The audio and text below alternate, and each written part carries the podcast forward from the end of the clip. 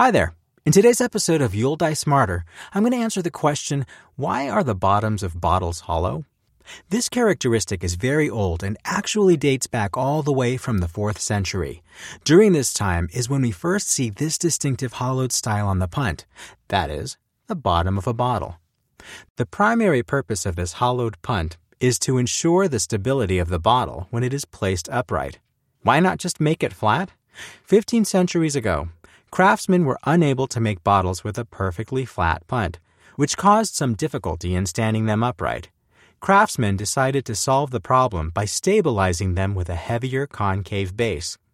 Besides stabilizing the bottles, this concave shape actually has another advantage. For sparkling wines such as champagne, which generate high pressure in their container, the shape makes the bottle more resistant to morphing because it distributes carbon dioxide more effectively. This means the bottles have less risk of exploding due to pressure. There's a strange historical inconsistency with this design, however.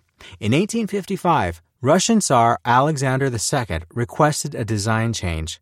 He feared that his opponents would hide an explosive in the punt. To combat his fears, bottles with a perfectly flat bottom were created. The Tsar also demanded that his bottles be transparent so that he could see through them and detect possible poisons hidden inside. As a final fun fact of the day, do you know why many wine bottles are green? Originally, it was to protect the precious drink from the light because red wine is photosensitive. With a green color, the light is filtered and does not alter the taste of the wine. On the other hand, white wines are much less photosensitive and don't require this level of protection.